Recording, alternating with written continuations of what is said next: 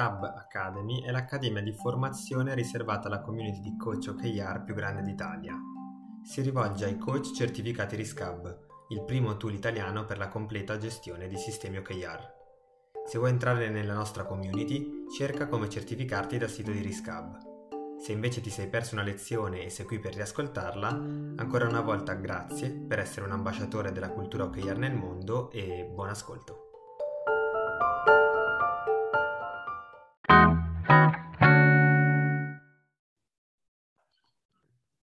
Okay, eccoci qua. Quindi oggi prima lezione sulle iniziative, ok? La prima delle 4. Quindi vi condivido lo schermo sulle slide delle iniziative e incominciamo a parlarne. Allora, ok. Iniziative lezione numero 1. In realtà... Quando ci siamo dati diversi corsi, ok, tra i docenti di questo trimestre, quindi tra me, Alessandro e Marco, ero molto sicuro sul discorso cultura e ho detto vabbè, poi facciamo anche, mi prendo anche il corso sulle iniziative e fin quando non ho iniziato a preparare le slide per capire, ok, di cosa si può parlare, di cosa può aver bisogno un coach OKR quando si interfaccia ad un team e deve riuscire a tirar fuori le iniziative. Fino a quel momento in cui ho preparato le slide non mi rendevo conto di quante cose ci siano da dire sulle iniziative, di quanto fosse importante, secondo me, capire certe dinamiche e certe tecnicalità quando si vuole aiutare un team a descrivere la propria strategia e a trovare modi poi per raggiungere i propri OKR. Alla fine il coach è un facilitatore di una cultura, facilitatore di una metodologia, facilitatore di tante cose e quindi anche sul trovare le giuste iniziative, sul mappare le giuste iniziative e poi vedremo nel corso delle altre lezioni la differenza, perché la sessione OKR, cioè la prima volta in cui un coach aiuta un team a definire OKR e la propria strategia, sta mappando. Cioè è come se fosse una mappa bianca e tu piano piano la gratti, no? quelle scratch map che ci sono, e piano piano incominci a trovare i contenuti, che sono le cose che effettivamente stanno facendo. Se tu stai provando a descrivere quello che un team fa e inserirlo in un sistema. E quando stai provando a farlo, puoi, come tutte le cose, provare a farlo senza capire il perché lo stai facendo. Oppure, è quello che voglio raggiungere con questo corso, avere la consapevolezza di quanto sia importante farlo, del perché. E il perché viene dopo, ovviamente, cioè tu stai mappando qualcosa perché dopo vuoi ottimizzarla. Ottimizzare la strategia in corso, che non è altro che il fine ultimo poi di un sistema OKR, cioè riuscire a capire ogni volta in cui periodicamente andiamo a monitorare i nostri obiettivi e ragionare sugli obiettivi, quali siano le cose migliori da fare, quindi più efficaci da fare per raggiungerli, e ogni volta togliere qualcosa che sta diventando poco efficace e sostituirlo con qualcosa di più efficace, per fare in modo che nessuno butti via del tempo, che non facciamo cose che non abbiano un effettivo impatto, e alla fine è quello che da una parte ci fa migliorare, fa aumentare le performance del team, dall'altro altrettanto importante secondo me, gli OKR migliora la vita delle persone, perché evita che buttino via del tempo facendo qualcosa a basso valore aggiunto, come si dice, o a basso outcome, come possiamo dire noi, quindi che non sta portando abbastanza e quindi che non giustifica il tempo, l'investimento di tempo o a volte di denaro che è legata a un'iniziativa, perché ogni iniziativa costa, ogni cosa che facciamo costa del tempo, costa del denaro, e tra un po' entreremo nel famoso periodo di budget delle aziende, no? A fine anno, alla fine stabilisci un determinato budget, valore economico da spendere in tot iniziative che tu metti in campo, no? Alcune iniziative le portano avanti le persone, alcune iniziative portano avanti solo degli strumenti, dei tool in cui tu investi, delle consulenze, qualsiasi cosa, è un'iniziativa dove decidi di impiegare delle risorse e da cui ti aspetti degli outcome, dei risultati. Ottimizzare non vuol dire altro che sostituire ogni volta delle iniziative che naturalmente andranno a perdere di efficacia nel tempo, cioè se noi continuiamo a fare la stessa cosa nel tempo, quella con una curva normale perderà di efficacia. Il coach deve essere bravo a trasferire questi concetti al team fino a quando lo rende autonomo nell'analizzare le iniziative in corso, quindi nell'analizzare la propria strategia e andarne a sostituire dei pezzi piano piano, periodo dopo periodo, non tutta insieme, ma un mattoncino alla volta o 3 mattoncini alla volta per renderla sempre ottimizzata. Quando spesso e volentieri si parla di periodicità del reporting, e poi andremo a capire perché è così legata al sostituire questi mattoncini e fare manutenzione alla propria strategia ogni tot, dicono che mensilmente può essere un ritmo molto elevato da tenere per un team, no? In realtà, se con la giusta mentalità pensiamo che di cambiare anche solo una minima cosa che facciamo, di inserire una minima iniziativa differente da mese a mese, capiamo che è il minimo se vogliamo avere una strategia che sia sempre al top, che sia sempre massimamente efficace, perché è ovvio che qualcosa stia calando d'efficacia nell'arco di 30 giorni, o che possiamo fare qualcosa di meglio, okay? Cioè coprire un nuovo aspetto, non è detto che dobbiamo sostituire sempre. Possiamo anche aggiungerlo un mattoncino di fianco a quelli che abbiamo, fino a quando quelle risorse di tempo e denaro non siano finite, e allora sì che siamo obbligati soltanto a sostituirne uno per inserirne un altro. Ora stiamo andando già avanti un pochino nei concetti, torniamo alle basi, back to basic. Per dire che le iniziative sono la cosa forse più importante subito dopo gli obiettivi, ma in realtà poi tutti gli elementi sono importante, anche perché non sono tantissime, no? Noi sappiamo che nel sistema Risk Hub per applicare gli OKR alla fine devi conoscere 4 elementi, no? OKR, rischi, KPI, iniziative. Ma le iniziative sono importantissime, e allora che cosa sono? Importante capire e non avere confusione nei termini, ok?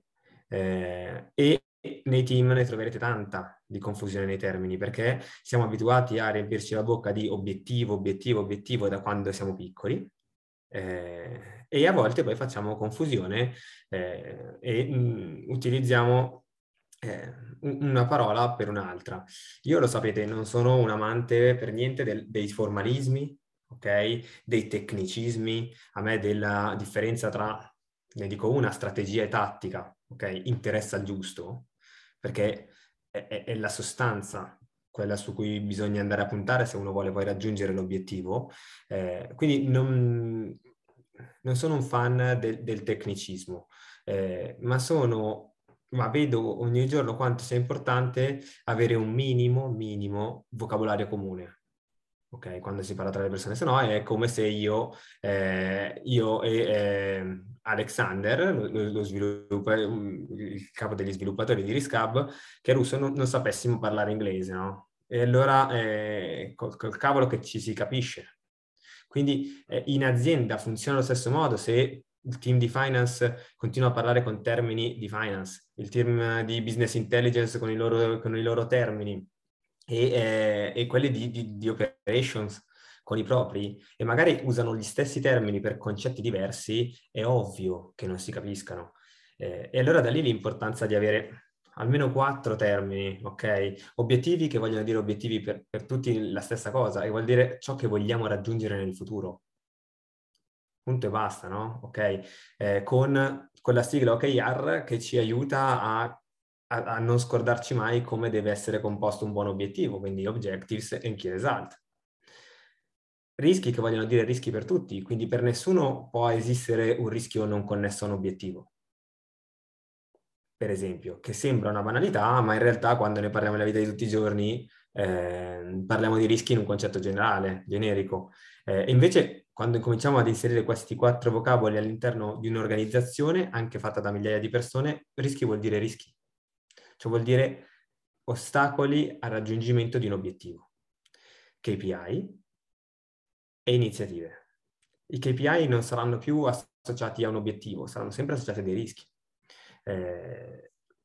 I KPI avranno una soglia di allerta e poi ci sono le iniziative. Iniziative cosa vuol dire? Cosa stiamo facendo per raggiungere i nostri obiettivi. Quindi la confusione nei termini passa da una chiarezza anche e soprattutto nella testa del coach, che a volte quando sente, ok, noi abbiamo l'obiettivo di fare quella cosa, dici, no, non è l'obiettivo di fare quella cosa, facciamo quella cosa per un obiettivo. Quindi perché facciamo quella cosa? Cioè smettiamo e cerchiamo di far smettere ai team che seguiamo di pensare che bisogna fare per il gusto di fare.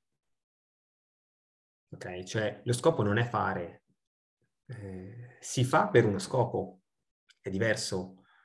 Lo scopo è raggiungere qualcosa, avere dei risultati, ok?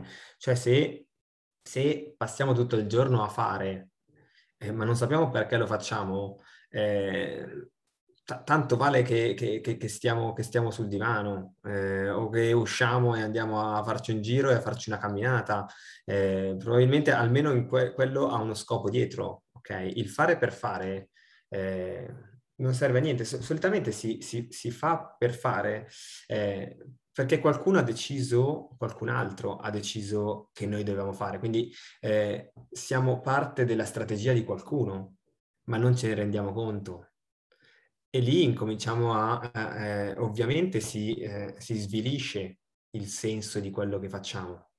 Se non comprendiamo lo scopo e delle nostre azioni e pensiamo sempre che lo scopo sia il fare bene quelle azioni, ci sarà un momento che o finiamo le cose da fare e quindi non sappiamo che cos'altro generare e quindi aspettiamo ordini da qualcuno, o ci sarà un momento magari in cui siamo bloccati e rimaniamo bloccati perché non riusciamo a trovare un piano B, una via alternativa, semplicemente perché non sappiamo dove dobbiamo andare a finire. Solo se io ho una bandierina da raggiungere poi posso vedere 1000 strade per raggiungerla, no? Se invece ho soltanto il mio scopo è fare bene le cose che mi sono dato da fare, una volta bloccata un'iniziativa non so come uscirne, okay?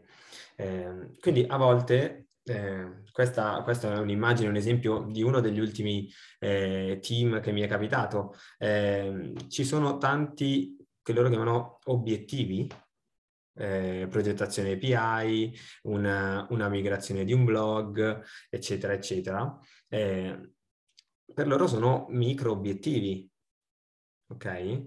Per noi non esistono micro obiettivi. In un sistema OKR esistono gli objectives, i key result, non i micro obiettivi. Esistono iniziative, ma le iniziative non possono esistere se prima non esiste un rischio. Quindi il perché stiamo facendo un'iniziativa che deve essere legato all'obiettivo. Capite che il fare entrare tutto in un sistema fa prendere senso a tutto. Okay? E quindi quando un team mi dice, ok, questi sono i nostri obiettivi, incomincia a dire, dobbiamo migrare il blog, dobbiamo progettare le API, dobbiamo firmare questo contratto. Aspetta, cioè loro mi dicono obiettivo e io li inserisco nei post-it delle iniziative, li inserisco sotto.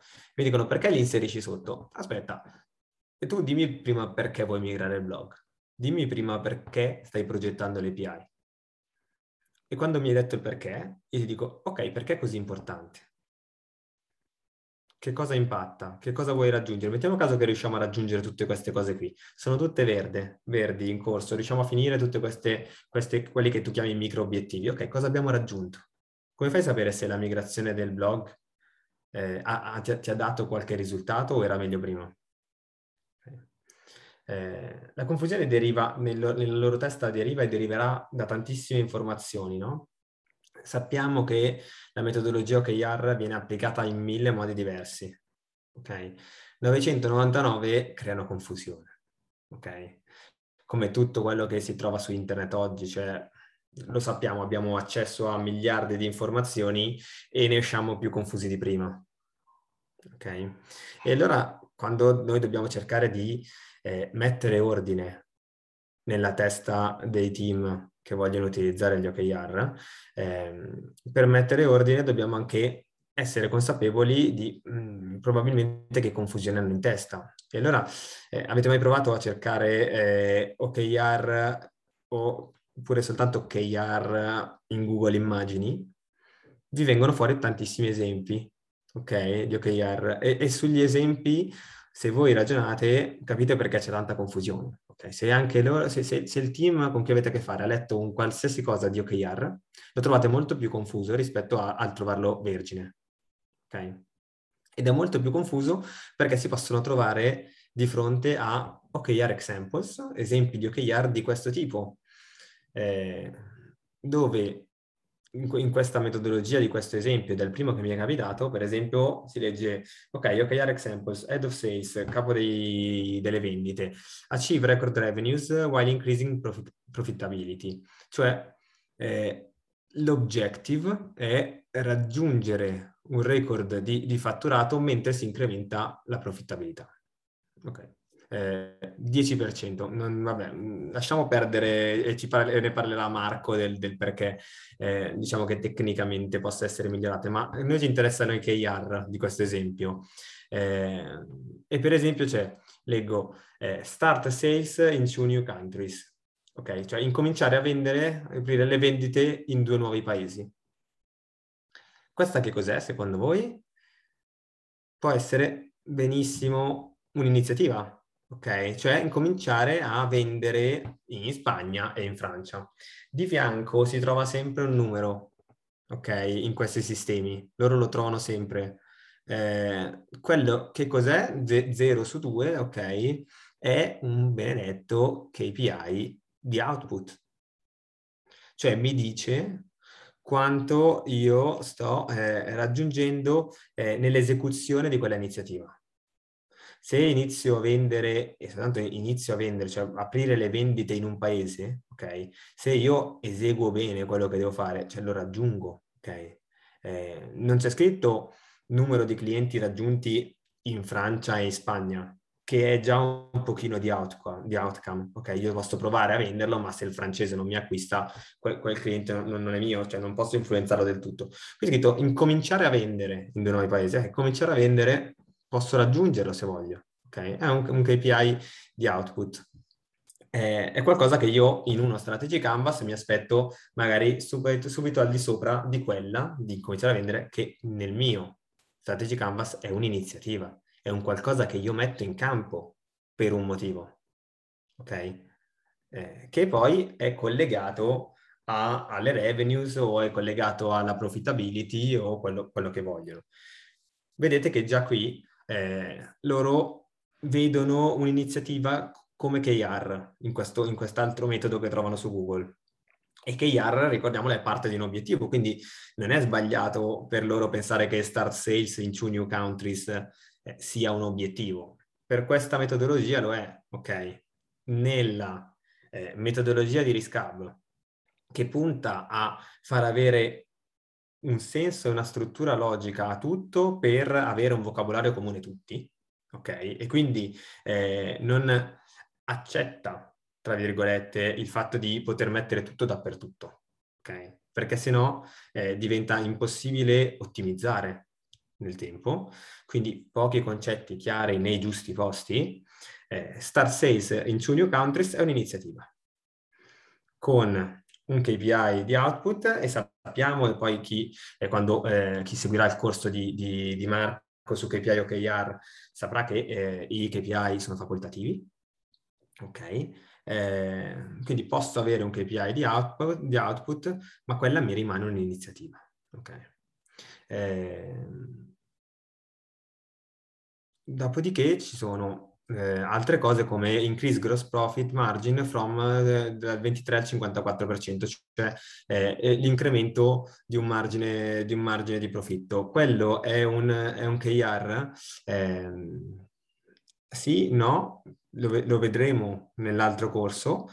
Comunque non è un'iniziativa, quindi abbiamo visto alcune metodologie come KR ti possono inserire un'iniziativa, ti possono inserire qualcos'altro, ok? Ovviamente confondono. Ancora più interessanti quelli sulla colonna di destra, ok? Incrementare le calls, le chiamate per ogni commerciale a 6.300 per trimestre, ok? È sempre un KPI di output, numero di chiamate fatte dal commerciale, e quella è sempre un'iniziativa che loro utilizzano come KR, ok? Se andiamo a leggere tantissimi chi risalta lì fuori, non sono altro che iniziative. In un misto, ok, con dei KPI di output, con a volte dei KR di output, noi sappiamo che invece un bravo coach accompagna, a volte definisce dei KR di output, non è una bestemmia farlo in una fase, in un percorso di crescita del team, soprattutto all'inizio, magari quando neanche possiamo ancora misurare il nostro KR di outcome, ma non può essere la parte finale, ok? Cioè, fondamentalmente un coach, solitamente un team non lo lascia perché non è autonomo fino a quando non ha almeno un KR di outcome.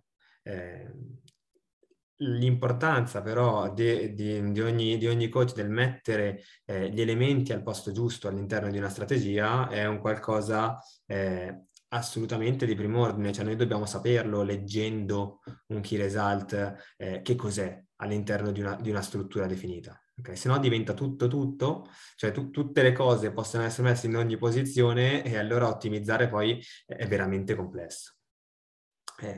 Un aspetto importante è sempre questo è un aspetto legato agli indicatori, ok?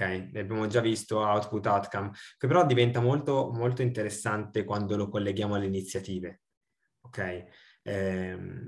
Il fatto di fare tot chiamate per ogni commerciale, ok, è un KPI di output, cioè mi segue l'esecuzione di un'iniziativa, cioè mi fa capire se effettivamente sto riuscendo ad eseguire quello che è l'iniziativa che ho deciso di fare. Noi sappiamo che questi KPI di output, ed è un altro dei motivi per cui le persone si confondono, deriva dalla smania volontà di efficienza che ci portiamo dietro dal passato, cioè questo mito del fatto che le aziende vadano bene quando sono efficienti, ok?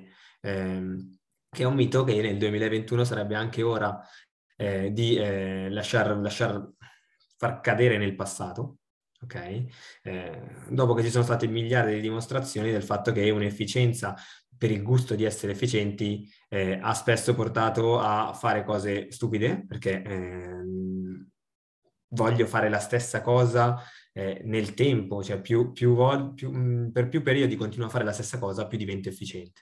Okay, cioè è una spinta a non cambiare, questo focus sull'efficienza, ed è una spinta anche a continuare a occupare tutto il tempo delle persone, perché tu pensi che una persona sia produttiva, è già la parola produttiva, sia produttiva quando fa.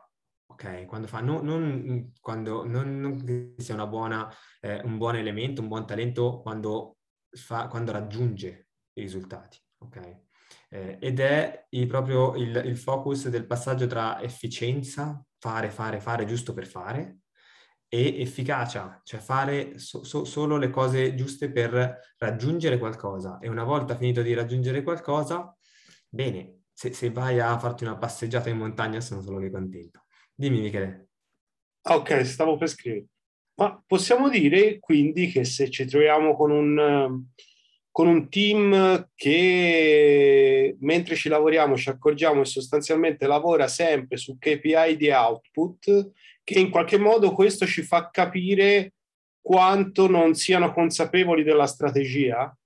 Sì, è spesso così, e lì bisogna usare la scala, cioè okay. Il famoso perché Certo. Che è nella nostra rappresentazione può essere una scala che attacchiamo alle iniziative sotto e ci fa salire verso i rischi e verso gli obiettivi. Il perché. Cioè che cosa vogliamo raggiungere nel fare queste cose? Perché vogliamo essere efficienti? Per risparmiare tempo. Ok, e allora che cosa, una volta che abbiamo risparmiato tempo, che cosa possiamo raggiungere in più? Perché vogliamo risparmiare tempo? Per il piacere di fare più cose? O perché facendo più cose raggiungiamo di più di qualcos'altro, e lì incominci a farli pensare ad outcome. L'outcome based thinking, cioè il fatto di pensare per outcome, è un qualcosa che va insegnato a tante persone, soprattutto se arrivano da 20 anni, 30 anni di azienda che pensava che sia un buon elemento uscisse alle 8 di sera dall'ufficio. Okay? Quindi è uno che produceva tanto. Okay, quando magari il collega se n'è andato via 2 ore prima e in realtà aveva portato molti più risultati in azienda e nessuno se lo filava, perché c'era un modo di pensare output-based thinking, non outcome.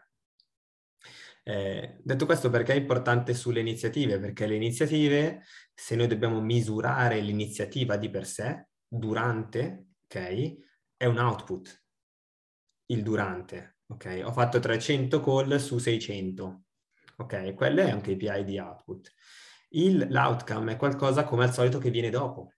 Cioè, una volta fatte le 600, ok, quanti clienti ho portato con queste chiamate? Che cosa è successo dopo che le ho fatte? Quanta ne è valsa la pena? L'outcome lo vedo dopo. Ed è il motivo per cui, quando poi parlerete di KPI e key result con Marco, si capirà il fatto di far maturare dei key result, cioè del dare del periodo del fatto che bisogna avere pazienza a volte perché le iniziative trasmettano efficacia e creino degli outcome, dei risultati. Non è così immediato. Io faccio una call, faccio 2 call oggi pomeriggio, ok? E il KPI di output mi segue. 1, 2, continua ad andare avanti. Più cose faccio e più quello aumenta, ok? Ma è possibile che gli outcome non li stia portando e allora magari devo fare le call in modo diverso. Okay? E quindi adesso vedi già quando si incomincia ad entrare sulla qualità del modo, sul che cosa faccio durante le call, si capisce anche che le iniziative sono molto di più di un qualcosa che puoi sempre misurare con l'output. Un'iniziativa può essere: apro le call domandando e non parlando, ok? Perché quello mi fa capire meglio la situazione del mio cliente, quindi mi dà modo poi durante la call al commerciale magari di proporre le cose giuste. Il fatto di iniziare la call domandando e non parlando è un'iniziativa, ok? Ma la puoi misurare? Cioè puoi veramente dire quante domande fai prima di parlare? No. Non è detto che possiamo misurare tutto come KPI di output. Il punto fondamentale è questa slide qui, vediamo se la trovo, ah no, quella prima, ok, che l'iniziativa è un concetto. È un concetto. Cioè è una frase, un qualcosa che faccio, ok? Decido, che può essere vado in nuovi paesi, che può essere inizio domandando, ok? La strategia, quando la vediamo, è fatta da concetti e da numeri, ok? E noi li sappiamo riconoscere bene. OKR è l'esempio classico, no? La O è un concetto, il key result è un numero, il rischio è un concetto, il KPI è un numero, l'iniziativa è un concetto. Il KPI è un numero che si può riferire al rischio quando parla di outcome, si può riferire all'iniziativa quando parla di output, ok? Però dobbiamo ricordarci che l'iniziativa è un concetto, il che vuol dire che alcune iniziative non sono misurabili in termini di output, ma tutte sono misurabili in termini di outcome. E lì dobbiamo essere bravi noi a fargli capire come possono misurarle. Cioè deve essere bravo il coach a far capire al team che ogni iniziativa, ogni cosa che fanno, può essere misurata nel modo di, degli indicatori, ok? Cioè stimata, misurata a posteriori, non precisamente, ok? Ma con un indicatore, con un qualcosa che ci dice se sta portando dei risultati o meno, se è efficace o meno, ok? Se sta riuscendo a influenzare in qualche modo il rischio connesso. Quindi è importante capire che l'iniziativa è un concetto. Perché? Perché poi quando andiamo a mappare le iniziative, per esempio all'interno di una sessione, ma in generale o in un coaching, andiamo a mappare quello che hanno fatto. Durante il mese li aiutiamo a prendere ed estrapolare da quello che hanno fatto, da quello che hanno pensato, il concetto di iniziativa che stanno portando avanti, e noi lo aiutiamo a estrapolare per metterlo a sistema e per aiutarli a misurarne l'efficacia, che è il fine ultimo. Se noi abbiamo bene in chiaro in mente che sia un concetto, riusciamo a estrapolare anche delle iniziative che loro hanno preso e che non sarebbero mai misurabili. Se invece aspettiamo di attaccarci sempre un KPI di output a un'iniziativa, allora riusciamo a mappare poche cose, pochissime cose. Perché se devo fare una stima su, non so, 10 iniziative, 2 avranno KPI di output. E a volte non ha neanche senso andare a misurarli se devo usare tempo a misurare i KPI di output, magari preferisco un KPI di outcome. Cioè, se noi leghiamo per forza all'iniziativa un numero, come succedeva in questa schermata, okay? Quando parlavano di KR, se tu un'iniziativa la metti a KR, poi sei obbligato ad avere un numero, perché il KR richiede un indicatore e un numero, ok? È come se stai dicendo... in questo caso l'iniziativa si può fare soltanto se ci puoi attaccare un KPI di output. È molto riduttivo, perché il fatto di, come dicevamo prima, magari l'iniziativa di iniziare la chiamata commerciale, la call, domandando e non parlando, non puoi metterla come KPI. E allora dove la infili?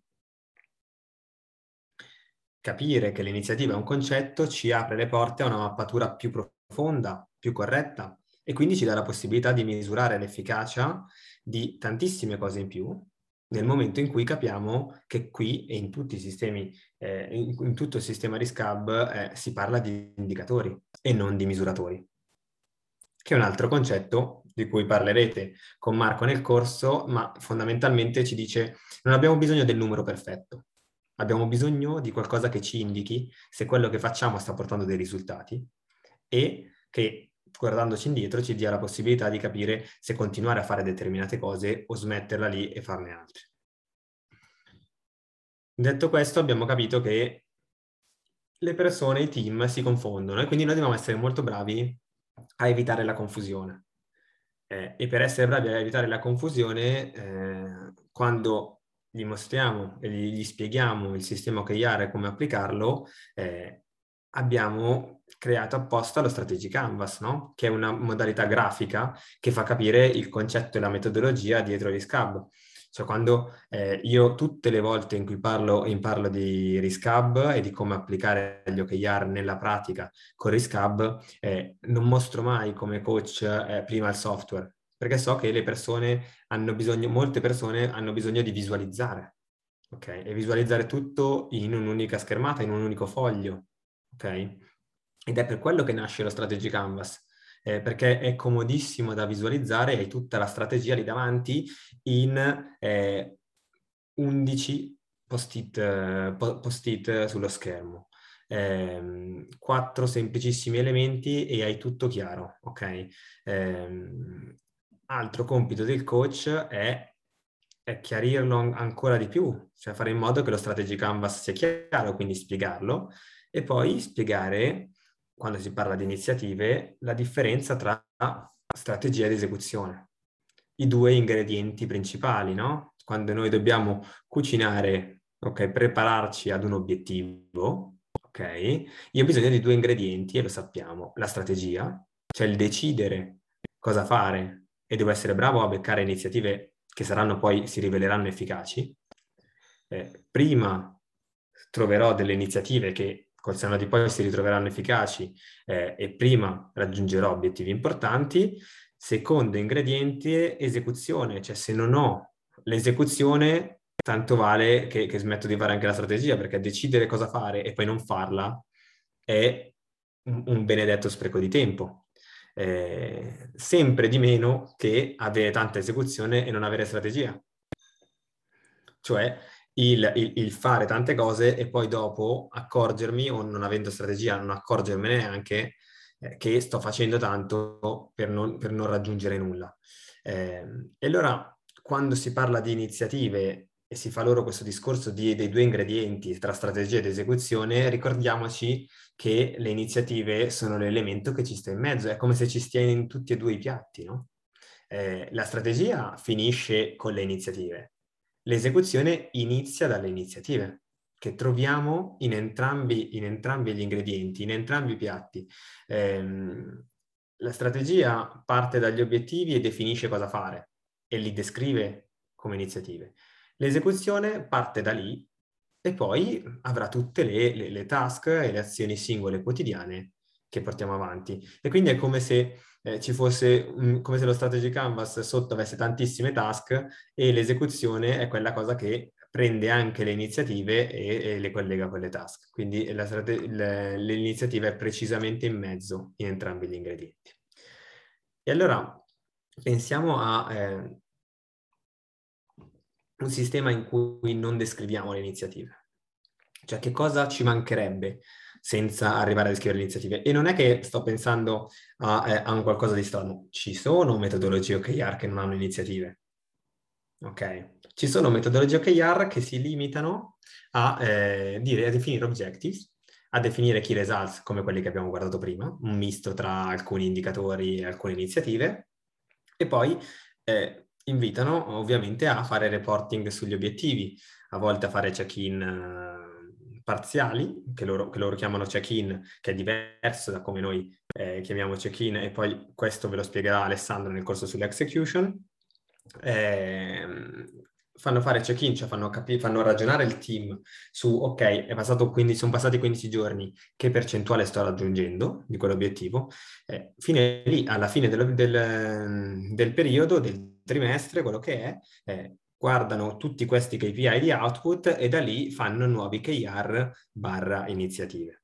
Quindi sono sistemi senza iniziative e, come al solito, non sono sistemi sbagliati in generale. Uno potrebbe provarli tutte queste metodologie OKR fuori. Sono meno strutturate, sicuramente meno efficaci. Ok? Più semplici, sì, perché lì va bene tutto. Ok? Qui abbiamo un modo unico che poi accomuna tutta l'azienda e che poi è semplice da attuare una volta inserito.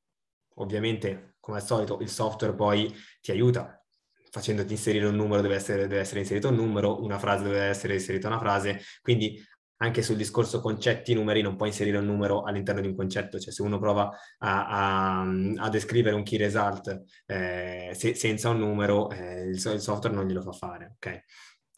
Detto questo,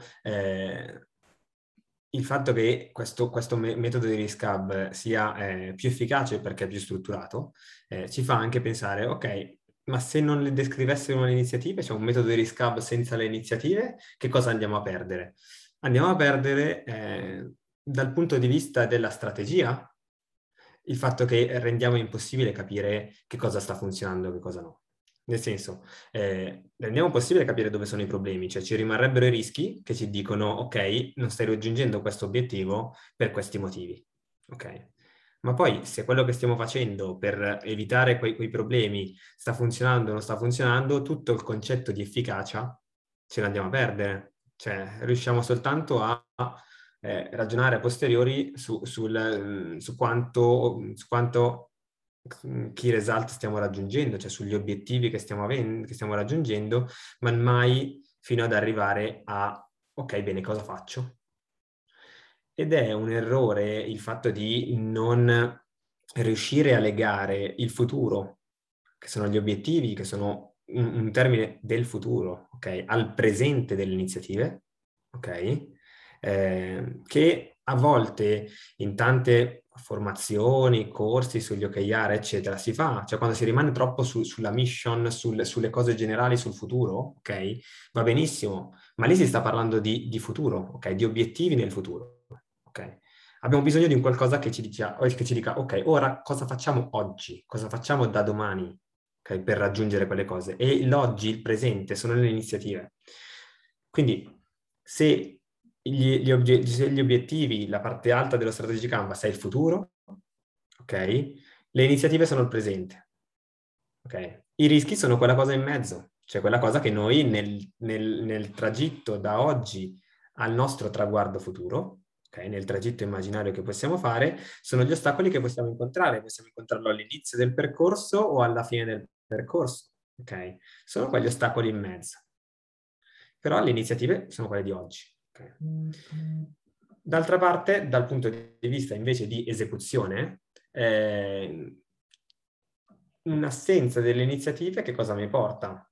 Ed è bello perché qui possiamo vedere che come le iniziative impattino sia da una parte che dall'altra, no? Sia strategia che esecuzione, ed è giusto mantenerle divise, soprattutto nella testa dei team. Nell'esecuzione comporta una mancanza di, cioè una confusione nei ruoli del team. Cioè, quando noi cominciamo a descrivere le iniziative e quello che facciamo, ci renderemo conto che a volte è difficile per loro assegnare quello che stanno facendo. Il Risk Hub, ogni iniziativa, lo sappiamo, ha una faccina di fianco ed è la persona che sta portando avanti quell'iniziativa, ok? La persona da cui mi aspetto poi la generazione di task. Quindi se l'iniziativa è segnata da una singola persona che mi dirà poi eventualmente se ci sono blocchi in iniziativa, capiamo già in quel momento, quando cominciamo a dirle, a definirle, che ci possono essere della confusione nei ruoli del team. È ovvio che due persone possono fare le stesse cose, ok? Cioè che da un'iniziativa un po' più generica possano derivare task di diverse persone. Ora, a volte però mi dicono, ok, ma se noi due facciamo la stessa cosa, la stessa iniziativa, chi è che noi due deve essere l'assegnatario e chi quindi deve dire se c'è un blocco, ok? E io gli dico, ok, fate la stessa cosa, ma sugli stessi clienti? Cioè, andate lì la mattina, c'è un cesto pieno, ognuno se ne prende un po' a caso, oppure avete comunque una regola per dividervi chi fa cosa all'interno di questa iniziativa unica? Di solito hanno una regola, ok, io magari seguo quei clienti e faccio quella cosa per quei clienti, lui fa la stessa identica cosa ma per altri clienti, ok?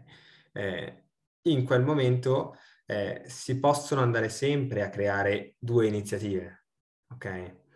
E magari a misurarle, ok?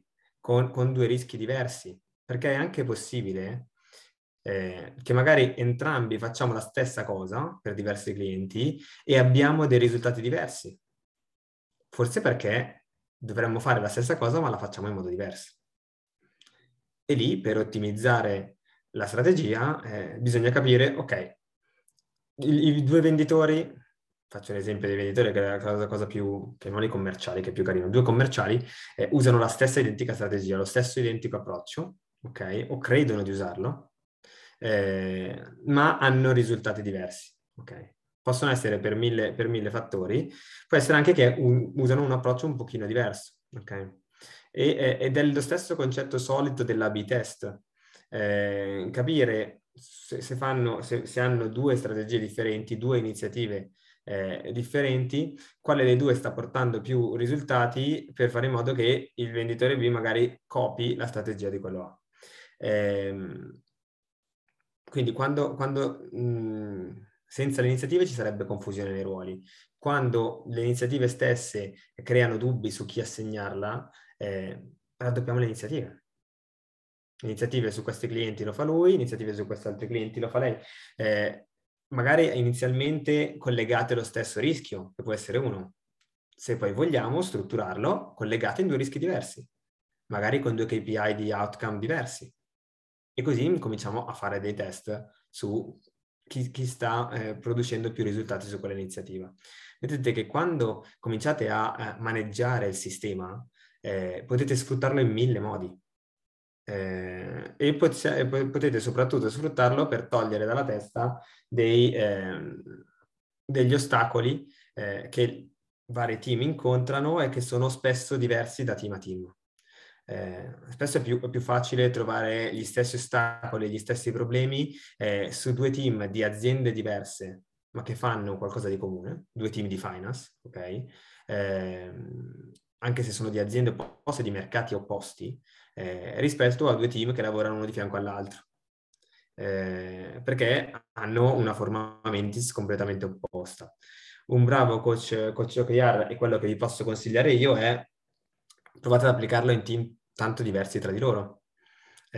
Prima di entrare in un coaching con un team di finance, saprete già bene o male com'è la loro forma mentis, e applicandolo, magari prendendovi un'azienda e facendo team diversi, cominciate invece ad avere una mappatura anche voi mentale più ampia su quali possono essere i problemi che incontrate nei team di differente natura. Quindi senza descriverle sarebbe impossibile strategicamente capire cosa sta funzionando e cosa no. Dall'altra parte, esecutivamente avremo molta più confusione nei ruoli del team, e quindi più confusione, mi aspetto più blocchi esecutivi e quindi ovviamente meno risultati. Ora, il concetto che guida tutto il sistema OKR sempre è, lo sappiamo, il concetto di miglioramento continuo. Ok?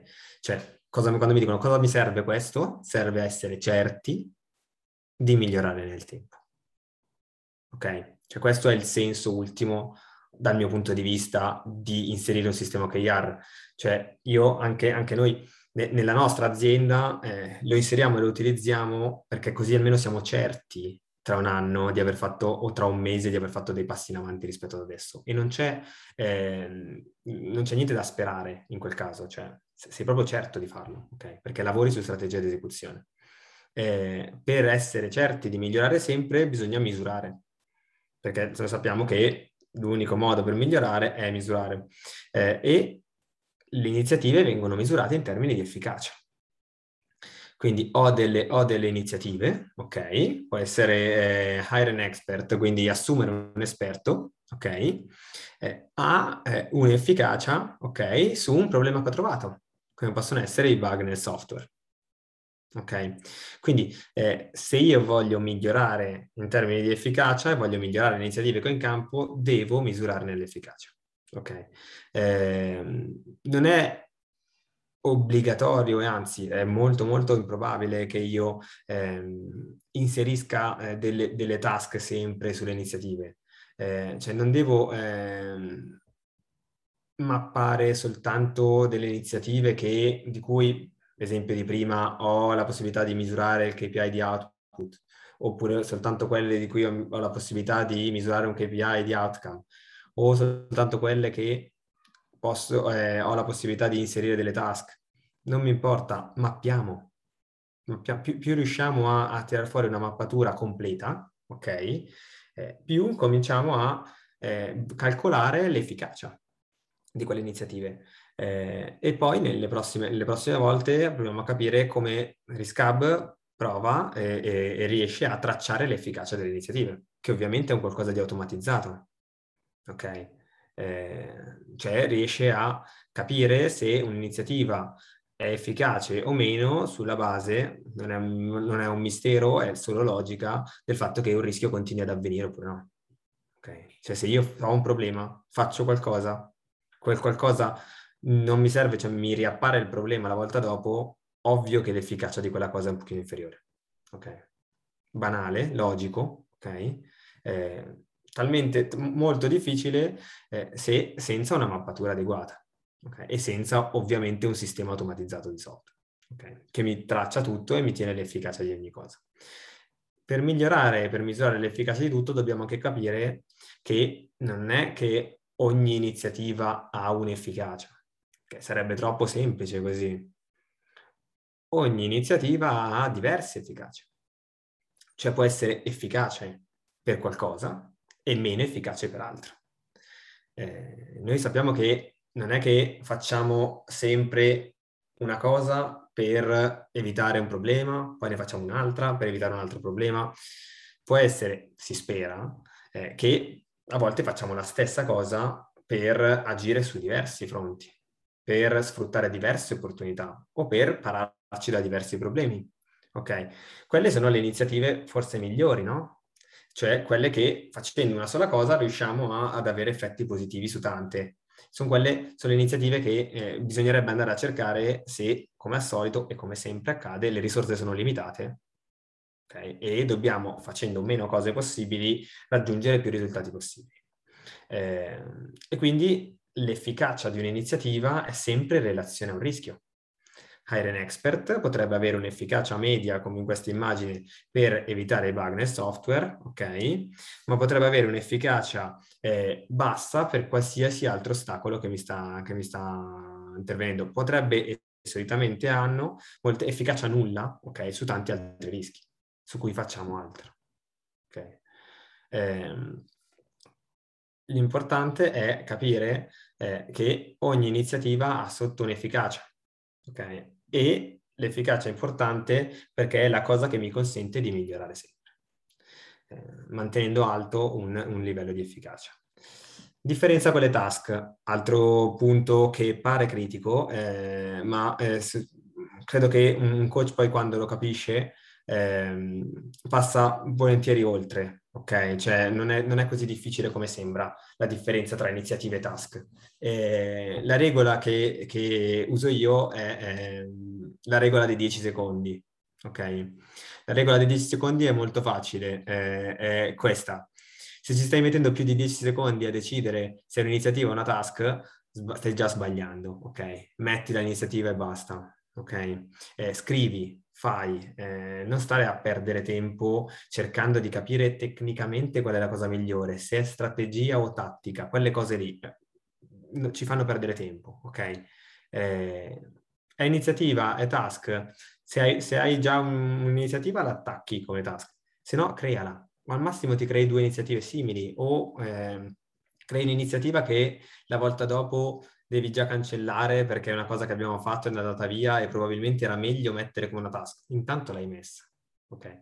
Cioè, a volte quando faccio il coach mi sembro all'università, ok? Quando dovevo prendere appunti su tutto. Il coach deve prendere tanti appunti e deve essere bravo a metterli a sistema nelle caselle giuste, nei post-it giusti, ok? Se vogliamo dire come nello strategy canvas. Quindi quando dobbiamo decidere se inserire una cosa come iniziativa o meno, che abbiamo sentito dal team di cui stiamo parlando, non stiamo a pensarci, ok? È una cosa che potrebbe essere un'iniziativa perché ha un rischio collegato, mettiamola, ok? Magari potrebbe essere una cosa che cancelliamo dopo, fa niente, mettiamola. Non si può mai sbagliare, cioè la paura di sbagliare o di mappare qualcosa in più non può esistere. Non c'è, grazie al cielo, un numero limitato di iniziative che possiamo tracciare, no? Quindi quando decidi se un'iniziativa da inserire o meno e ci metti più di 10 secondi, ma io direi anche 5, mentre sta parlando l'altro team, stai già sbagliando perché poi passa il momento e tu non l'hai tracciato. E quella cosa lì, difficile monitorarne l'efficacia da quel momento in poi. Cioè, basta che abbiamo la tranquillità d'animo che qualsiasi cosa buttiamo dentro il scab, ok? Lui inizierà a tracciarne l'efficacia. Quindi meglio inserire di più. La regola dei 10 secondi la si utilizza anche, o dei 5, trasformiamola in 5 secondi che è più carino, quando fissiamo un target. Cioè se stiamo più di 5 secondi a pensare al numero del target su cui dovremmo fissare come key result, allora stiamo già sbagliando, buttali un numero e va avanti. Ok. Sì, poi anche lì ci sono tecniche e tecniche, sappiamo che probabilmente ne parlerà Marco, prendi il budget, fai più 30%, o prendi quello che ti aspetti e fai più 30% e l'hai finita lì. Però ci sono cose su cui non vale la pena perdere del tempo, ok? Perché bisogna concentrarsi su cose più importanti e sappiamo che il sistema OKR fa passare questo concetto. Focalizzarsi su quello che conta, no? L'abbiamo detto 1000 volte. Focalizzarsi su quello che conta vuol dire che non posso essere focalizzato su tutto, non posso avere il sistema OKR perfetto, non mi interessa, mi serve un sistema OKR che funzioni, cioè che aumenti le performance, aumenti la motivazione delle persone, crei spirito di gruppo, tutte quelle cose lì. E in questo, se quello è il mio focus, non c'è spazio per i tecnicismi, ma sarà un'iniziativa o sarà una task. Quello che ti senti buttalo dentro, nel dubbio buttalo dentro come iniziativa, che almeno l'efficacia la incominciamo a fare. Come regole, solite, standard, per dividere un'iniziativa da una task, è il fatto che un'iniziativa non ha mai, o solitamente, una sola data, ok? Al contrario di una task. Una task è William va a comprare le arance il 21 settembre, ok? E una volta che le ho comprate faccio il check, benedetto, la task mi saluta e se n'è andata. Okay. Un'iniziativa è William va a comprare le arance ogni settimana, o William va a comprare le arance ogni volta in cui ha voglia di arance, okay? O ha voglia di frutta. Un'iniziativa è quella. Si finisce sempre il passo con un'arancia, okay? Che mi crea la task di comprare l'arancia. Il punto è, un'iniziativa è solitamente rivista come un insieme di task, okay? Che non è necessario tracciare, okay? Se le persone vogliono, se è utile per noi, per fare in modo che non ci siano blocchi esecutivi, si tracciano. Quello che è necessario tracciare dal punto di vista strategico è l'iniziativa in sé, proprio perché una volta mappata e tracciata incominciamo a misurarne l'efficacia. Questo è il concetto, questo è il motivo per cui è importante avere le iniziative e ovviamente fare in modo che siano sempre aggiornate. Il reporting è un momento di profondo aggiornamento delle iniziative. Quindi vabbè, iniziative circolari, ok? Le task si ripetono con cadenza stabilita, ogni 30 del mese mandiamo le fatture, ogni settimana controllare Y, ogni mercoledì fare la spesa, ok? Può essere un'iniziativa circolare che che ricomincia sempre, oppure può essere un'iniziativa lineare, cioè quella campagna specifica di marketing dal titolo, non lo so, ha un insieme di task al suo interno che mi aspetto e ha anche un end, una parte finale, io mi aspetto che l'iniziativa sarà tolta, okay? Va benissimo. Anche dell'iniziativa circolare mi aspetto che prima o poi finisca, quando l'efficacia cala e non ha più senso tenerla, non ha più senso investire soldi o tempo in quell'iniziativa, perché mi sta portando pochi risultati. Quindi l'iniziativa lineare ha un end che già decido, potrebbe essere anche anticipato se già non mi sta portando risultati. Un'iniziativa circolare sembra che non abbia una fine, ma in realtà è meglio se prima o poi la smettiamo di fare cose meccanicamente e invece periodicamente ci chiediamo se stiamo facendo le cose giuste. So what? So what è una frase che mi piace moltissimo, perché vuol dire, cioè, quando poi ti riempiono di parole, ok? E ci stai e li ascolti e poi dici, ok, e allora? Cioè, e allora cosa facciamo? Cioè, abbiamo questi problemi, abbiamo questo obiettivo, abbiamo questi grandi sogni, ok, so what? Cioè, e allora, oggi? Cioè, benissimo parlare del futuro, ok, con gli obiettivi, benissimo spesso parlare del passato con i rischi che ci servono per mappare i problemi passati, per riuscire a mappare i rischi, ok? Poi c'è sempre un so what, c'è sempre un e allora cosa facciamo? La regola base che un coach si deve mettere in testa, secondo me, è finire un reporting senza una nuova iniziativa è uno spreco di tempo. Molto base, ok? Cioè, veramente stare lì a ragionare sui propri obiettivi. Quanto abbiamo raggiunto? Ok? Stare lì a ragionare sui problemi che ci sono stati, ok? Che possa essere durante un reporting, e quindi mi fa dire, ok, che problemi ci sono stati o che rischi vediamo per migliorare ancora di più, o in generale all'interno di un team. Ci troviamo anche a metà mese, anche destrutturato dal reporting, e cominciamo a parlare dei problemi. È sempre bello finire con un so what. Cioè, ok, abbiamo parlato dei problemi, quindi ogni volta in cui si parlano dei problemi, ok, li si può sempre trasformare in rischi e chiedersi so what, che vuol dire mettiamo un'iniziativa, facciamo qualcosa. È inutile avere un momento in cui rifletto dei miei obiettivi o dei problemi che ci sono stati e poi non finisco sul presente delle iniziative. Diventa tutto uno spreco di tempo. Il senso del reporting è avere un'iniziativa, cioè fare una nuova iniziativa, fare qualcosa. Perché soltanto facendo qualcosa riusciamo effettivamente a influenzare il nostro futuro.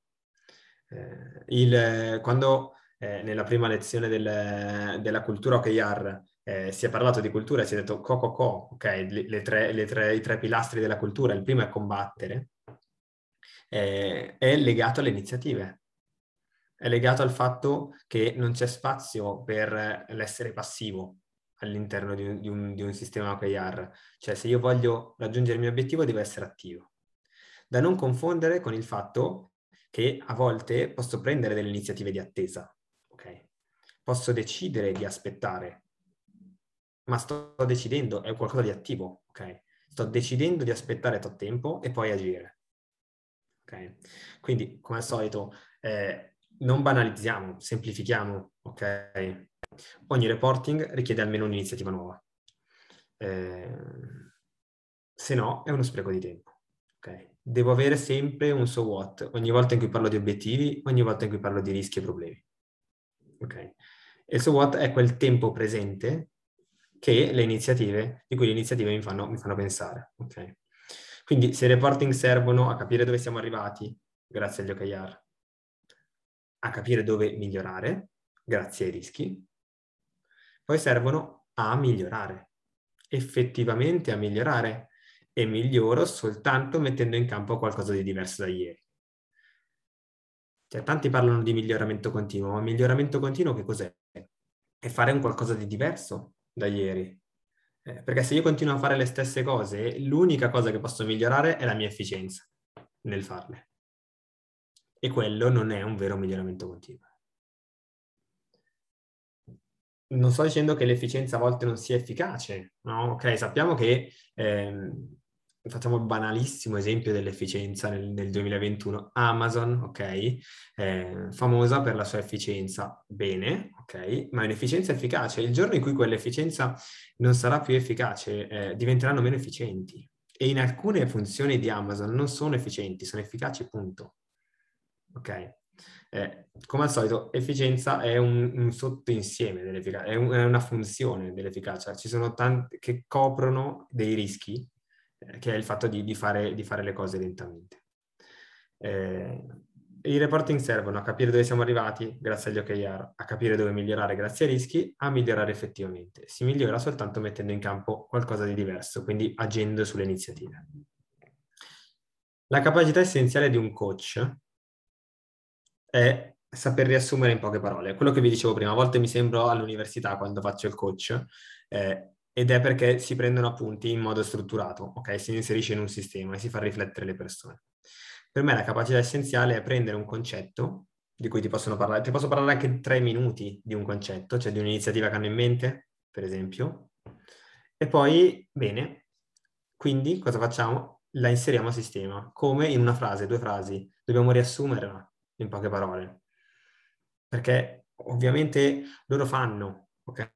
Quando fai tutti i giorni magari non hai ovviamente la capacità che ha un coach, ok? Di riassumere quello che stai facendo in poche parole per riuscire a metterlo a sistema e quindi cominciare a tracciarne l'efficacia. Questo è un quadrato di differenza tra comfort zone e sfidarsi, ok? Comfort zone è fare sempre le stesse cose, tradotto nell'iniziativa è non c'è mai un'iniziativa nuova, ok? E se non c'è mai un'iniziativa nuova, io al 100% mi aspetto che la stessa iniziativa nel tempo cali di efficacia. È matematico, sicuro. Comfort zone è arrendersi ai blocchi. Io ho un blocco, ok? Continuo a fare le stesse cose e poi mi blocco. Le lascio bloccate se non so fare altrimenti, ok? Se non riesco a combattere per sbloccarle. La comfort zone è dire ma noi non ci potevamo fare niente, cioè è quell'altro team, è il team di sviluppo che non ci dà retta, è quell'altra cosa che non sono nelle priorità di, e quindi mi arrendo, rimango nella mia comfort zone. Le iniziative sono molto legate a un concetto di sfidarsi, che è un concetto culturale, ok? Legate, messe nella pratica nelle iniziative, cioè un team che vuole sfidarsi è un team che prova cose nuove, quindi prova nuove soluzioni, prova alternative, non ha paura a mettere in campo nuove iniziative, ma che lo fa in modo intelligente. Cioè lo fa stimando sempre l'efficacia di un'iniziativa che mette in campo, lo fa misurando sempre l'efficacia attraverso i KPI, se è fortunato, o semplicemente attraverso l'avverarsi di rischi. Cioè prende due concetti, semplici concetti senza neanche mezzo numero, concetto di rischio e concetto di iniziativa, e misura l'efficacia di un concetto, l'iniziativa, all'avverarsi di un altro concetto, il rischio.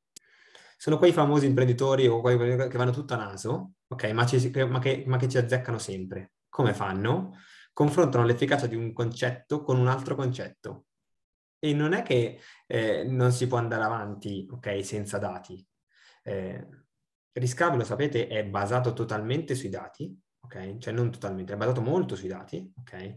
Nell'allineamento si basa totalmente sui dati, ma all'interno di un team può avere grandi risultati anche con un solo dato, quello del key result, con un solo numero, quello del key result. Per il resto si riesce magicamente a gestirsi i concetti. Ora, il punto è, i dati servono, ma serve ancora di più prendere scelte in modo intelligente. Quindi ogni volta che faccio qualcosa, faccio un'iniziativa, devo sempre sapere il cosa mi aspetto da quell'iniziativa e devo sempre poterla misurare, numero o non numero. Posso misurare anche senza numeri. È importante che glielo facciate capire. Okay. Quindi il coach asciuga i concetti. Cioè mi piace questo discorso, mi parlano 3 minuti, ok, te li asciugo in una frase. Okay. È come quando diventa più piccolo, no? Il fazzoletto quando si asciuga che diventa più piccolo, ok? Asciugare i concetti e inserirli in un sistema.